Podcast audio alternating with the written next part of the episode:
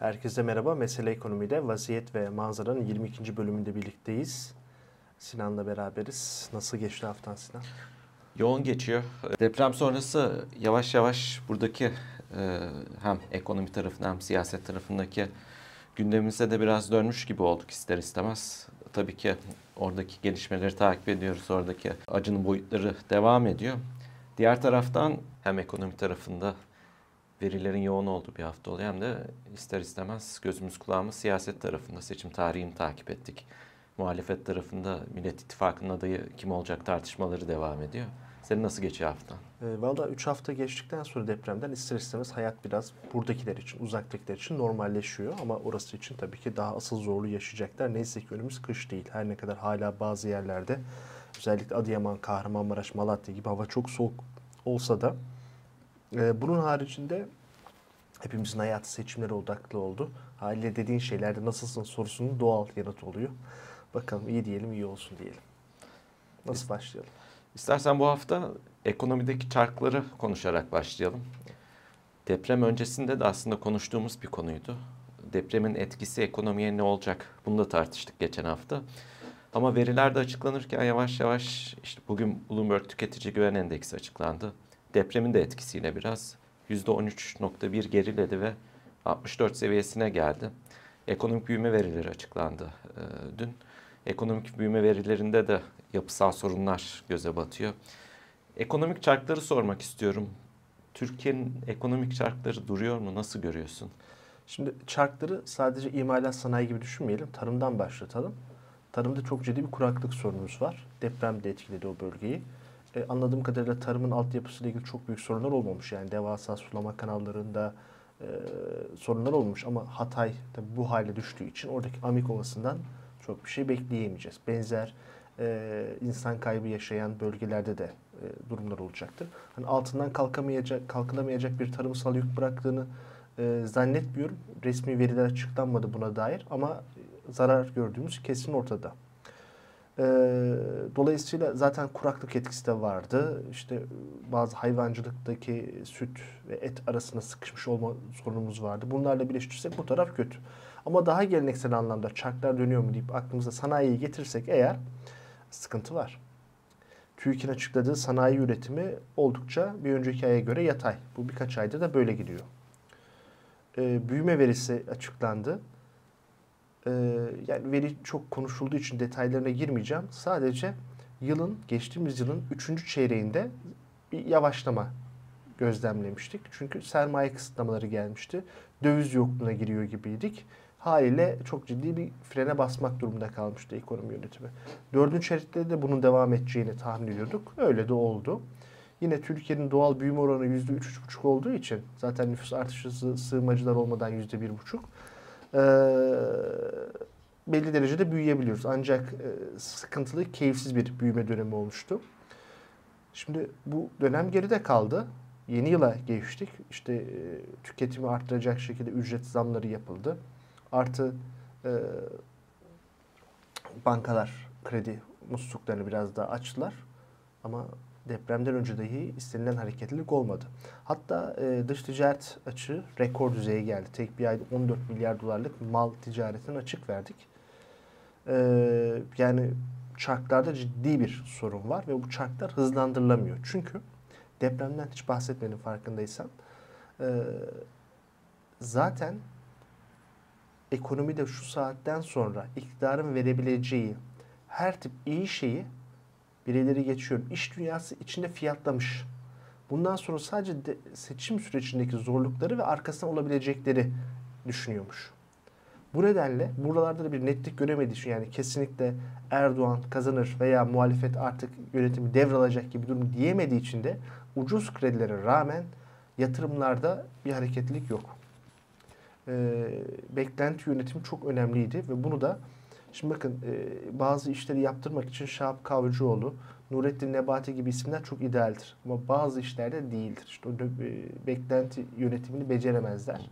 Çünkü itibarları yoktur. Dikkate alınmazlar. Yani başka bir zaman başka bir toplantı salonunda bütün banka genel müdürlerinin yönetim kurulu başkanları yanında e, Merkez Bankası Başkanı, Hazine ve Maliye Bakanı gelse farklı bir davranış olur. Bunlar gelse başka bir davranış olur. Yani o e, lüks araçlara biniyorlar, hayatları yaşıyorlar. Zaten bir tanesi zengin, diğeri de eminim olmuştur bir şekilde. Ama onun karşıda e, arkalarından gülüyorlar, küçümsüyorlar. Bunu unutmayalım. E, bana da gelen konuştuklarım şeyler de var.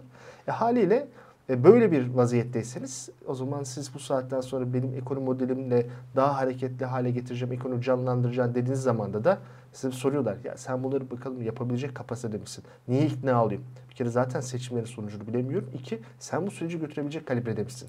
E, diyorlar ve dolayısıyla da e, net bozulma var. Önümüzdeki günlerde deprem etkisi olmasaydı bile reel sektör güven endeksine de düşüş göreceğiz.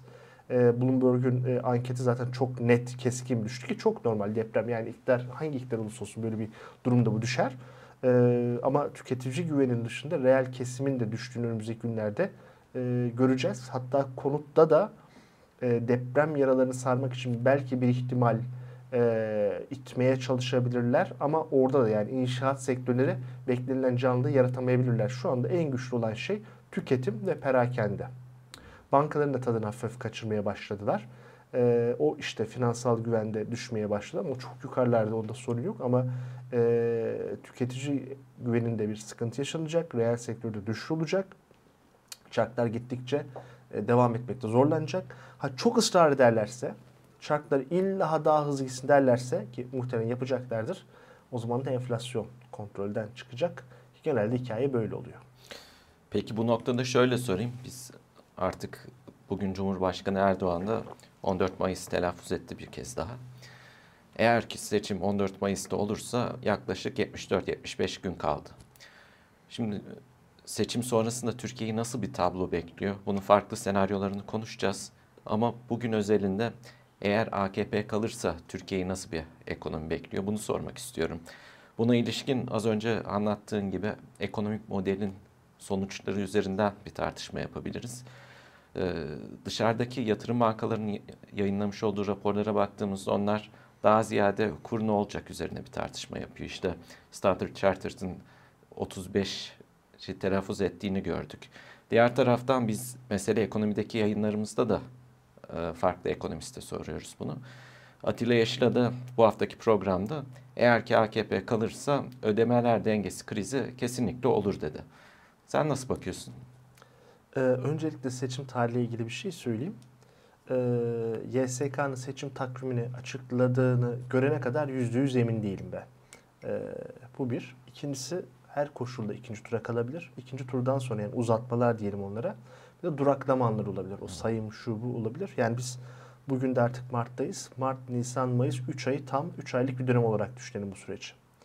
Bu esnada da tekrardan parlamento seçimi de yapılacak, kurulacak. E, Cumhurbaşkanı yemin etmesi biraz zaman alacak. Çünkü meclis oluşturulduktan sonra, meclis başkanı seçildikten sonra Cumhurbaşkanı görevi devralıyor. Ve sonrasında atamalar var. Uzunca bir 3 aylık süreç. Şimdi ne olur? İktidar kazanırsa ne olur? Ee, yani e, benim elimi kolaylaştıran şey aslında Atilla İşte de yapmış. Çünkü tam da düşündüğüm şeyi söylemiş. Türkiye'nin şu anda döviz likiditesine ilişkin çok büyük bir problemi var. Bunu e, nasıl çözüyor? Rezerv satarak çözüyor. Tamam o zaman var ki satıyor. Şöyle e, tek seferlik kaynaklarla bir araya getiriyorlar. İşte bu Katar'la veya Rusya ile yapılan anlaşmalar, işte kayıt dışı gelen paralar şunlar. Ama bunlar yetmiyor. Yazın olacak turizm gelirine rağmen de yetmeyecek. E, çünkü biz zaten birçoğunu önceden alıyoruz. Şu anda mesela bu turlar satılıyor ediliyor. O parayı çekiyoruz. Yani Mayıs 14 Mayıs'ta olacaksa turizm gelirinin 3'te 2'sini zaten çekmiş olacağız biz orada. Bu bir. E, 3'te 2'si olmaz da yarısı değil. İkincisi e, kısa vadeli dış borç 190 milyar dolarda. Her ay yükseliyor yükselmeye devam edecek. Çünkü Türkiye kimse Türkiye'nin e, borçları döndürmek istemiyor. Bankalar bile biraz e, Merkez Bankası tarafından zorlanılıyorlar. %92 borç döndürme rastlısına sahipler. Cari çıkartacak özellikle depremden sonra. Ekonomiyi canlı tutmaya çalıştığınızda her zaman cari çıkartacak. Ee, bir arada bu Rusya enerji faturasını ödeyeceğiz. Yani öteliyoruz da o ebediyetle ötelenmeyecek. Şimdi bunların hepsini düşünürsek e, e, bankaların elinde çok fazla döviz kalmadığında da, e, hesaba katarsak yani işte muhabir bankalarda 16-17 milyar dolar tutuyorlar. New York ve Londra'dan bahsediyorum. Belki İsviçre'de vardır. E, efektifte de 7 milyar dolara yakın bir para var. Biraz da e, Merkez Bankası'nın böyle e, elinde miktar var. Başka da yok. E, kısa vadeli borçlar, tek sekerli kaynakların tıkanması, e, sonuç ödemeler dengesi krizi. Yani ithalatları vaktini ödeyememek veya e, ve dış borçları zamanında karşılayamamak. Ha bu böyle bir durum olursa hiçbir hükümet bunu istemez. E, gidişat buysa hemen tuşa basılır. Hangi tuşa? Sermaye kontrolü tuşuna. Çünkü o saatten sonra devlet der ki döviz çok değerli. Özellikle fiziki döviz veya yurt dışına yapılacak döviz. Ben bundan en verimli şekilde faydalanmalıyım. Bunu piyasaya bırakamam. Ben bütün dövizi çekeceğim ve gerekli yerleri ödemeyi ben yapacağım. Şimdi sermaye kısıtlamaları yaşıyoruz. Zaten birçok yerde hani e, bu 128 milyar dolar gibi değil şu andaki rezerv satışı. Merkez Bankası piyasadaki dövizin önemli kısmını emiyor, kendi dağıtıyor. O zaman tamamını emecek. Artı kendisinin onayladığı durumlar haricinde döviz çekmek, döviz yurt dışına göndermek mümkün hale gelmeyecek. Yani dolayısıyla benim de beklentim ödemeler dengesi krizi olur. Ödemeler dengesi giden bir ülkede çok daha sert sermaye kontrollerini getirir. Eskiden bu konuyu konuşurken çekinirdim. Haklı çekineceğim. Çünkü bu esnada sanki bankaların itibarına olumsuz bir şey söylüyormuşuz gibi yorumlanabilir diye ama bunun bununla alakası yok. E, artı zaten sermaye kısıtlamaları büyük ölçüde uygulandığı için zaten sermaye kontrollerine kısmen geçildiği için artık bunu söyleyebilir. Zaten yapıyorlar. Buna da şey diyorlar. E, makro ihtiyati e, önlem diyorlar. Değil ama işte e, dostlar alışverişte görsün diyelim. E, bu şekilde görülmesi istemiyorlar. Yani daha iyi bir isimlendirmeyle bu olsun istiyorlar. Özetle bunu ben de beklerim. O saatten sonra peki yaptınız işte sermaye kontrolünü. Bunun bir sürü bedeli var. Bir kere güven dağılacak, edecek. Ticaret çok yavaşacak ama bir tane ödülü var sabit döviz kuruna geçme şansınız oluyor. Dolayısıyla e, aşırı üst yüksek yerlere gitmez kur. Resmi kur ama. Şimdi yeni bir kavramla tanışıyoruz tekrardan. Aslında eskiden olan bir şey. Resmi kur gitmez çünkü bir yerde sabitlerler. Ha bu arada çok yukarıda oldu. 30 küsürlerde olur. Ama sabitlerler. Peki gerçekten piyasada, kara borsadaki döviz kuru ne olur? Bambaşka yerde olur. Hele fiziki döviz çok daha başka yerde olur. Dolayısıyla e, iktidarın değişmediği durumda e, çok ama çok daha ağır ekonomik problemlerimiz olacak. Muhalefet şu andaki bozuk ekonomiyi kolay kolay düzeltemez. Ama bozulmayı durdurur. İyi de öldür, hakkını ver. E, bu arada muhalefetin bunu hızlı bir şekilde düzeltememesi muhalefetin yetkinlik e, yetersizliğinden değil, yükün çok ağırlığından. Şimdi rezervler eksi de ülke dış borç şişesi girmiş. E, döviz kuru olmayacak bir yerde tutmaya çalışıyorsunuz. Yapay bir şekilde asgari ücreti, döviz ücreti yukarıda tutuyorsunuz. Türkiye ekonomisi kaldıramayacak bunları. Yani maalesef e, şu andaki halimizde bizim daha yoksul bir hale düşmemiz gerekiyor. E, yani ama yalancı bir bahar yaşatıyorlar. Maalesef şu günler iyi günler. O gerçeği gördükten sonra e, düzeltmek hiç kolay olmayacak. Eskisi kadar da çok büyük paranın da Türkiye'ye gireceği düşüncesinde de değilim. Zaten Türkiye'deki varlıklar eskisi kadar pahalı, e, ucuz değil. borsa bedava ediyorduk. Artık bedava bir borsamız yok. Konut fiyatları zaten bambaşka bir noktada. Ee, bunun haricinde de hizmetler sektöründe pahalaşma var. Turizmde de bunu hissedeceğiz bu yıl. Ama tabii turizm sezonu da açıldığı zaman kur değişir. Kurda kalmayız da. Ee, bunun haricinde tahvillerimiz aşırı pahalı. %8, 9, 10 şey e, getirile Türk kağıdı ben ne yapayım? Yabancı ne yapsın? Dolayısıyla e, bu saatten sonra e, Türkiye'de o düşündüğümüz kadar e, para gelmeyebilir. Doğrudan yatırım deseniz onda bile işçiniz eskisi kadar ucuz değil. Yani bu kalıcı bir şey olsa ha ne güzel refah yarattık diyeceğim ama di, kalıcı değil yani. İki, arsalarımız pahalı. Ve e, arkadan gelen hükümetin de e, yerel seçimlerden sonra kalıcı olabileceğini göstermesi lazım dünyaya ki hem bürokrasi hem de yabancı yatırımcılara. Ki o bir senelik bir süreç. Az bir zaman değil. Çok zor geçecek ve eğer seçimi muhalefet kazanırsa iktidar da yine iyi bir oy alarak muhalefete geçmiş olacak. Yani önümüzdeki bir yılda tekrardan e, bugün iktidarı eğer olursa yarın muhalefetinin e, çok ciddi e, baskısı olacak.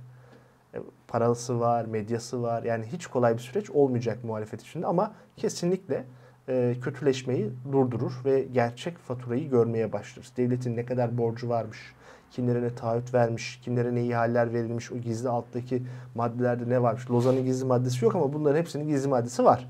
Bunların hepsini gördüğümüz zaman işin çok daha kötü olduğunu maalesef hissedeceğiz.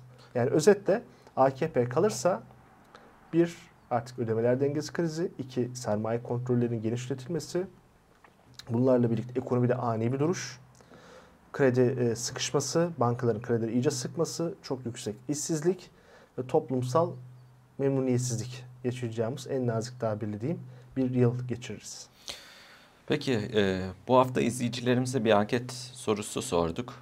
Bu soruda şayet seçimler söylendiği gibi 14 Mayıs'ta olursa TÜİK'in açıkladığı son yıllık enflasyon yüzde kaç olur diye sorduk.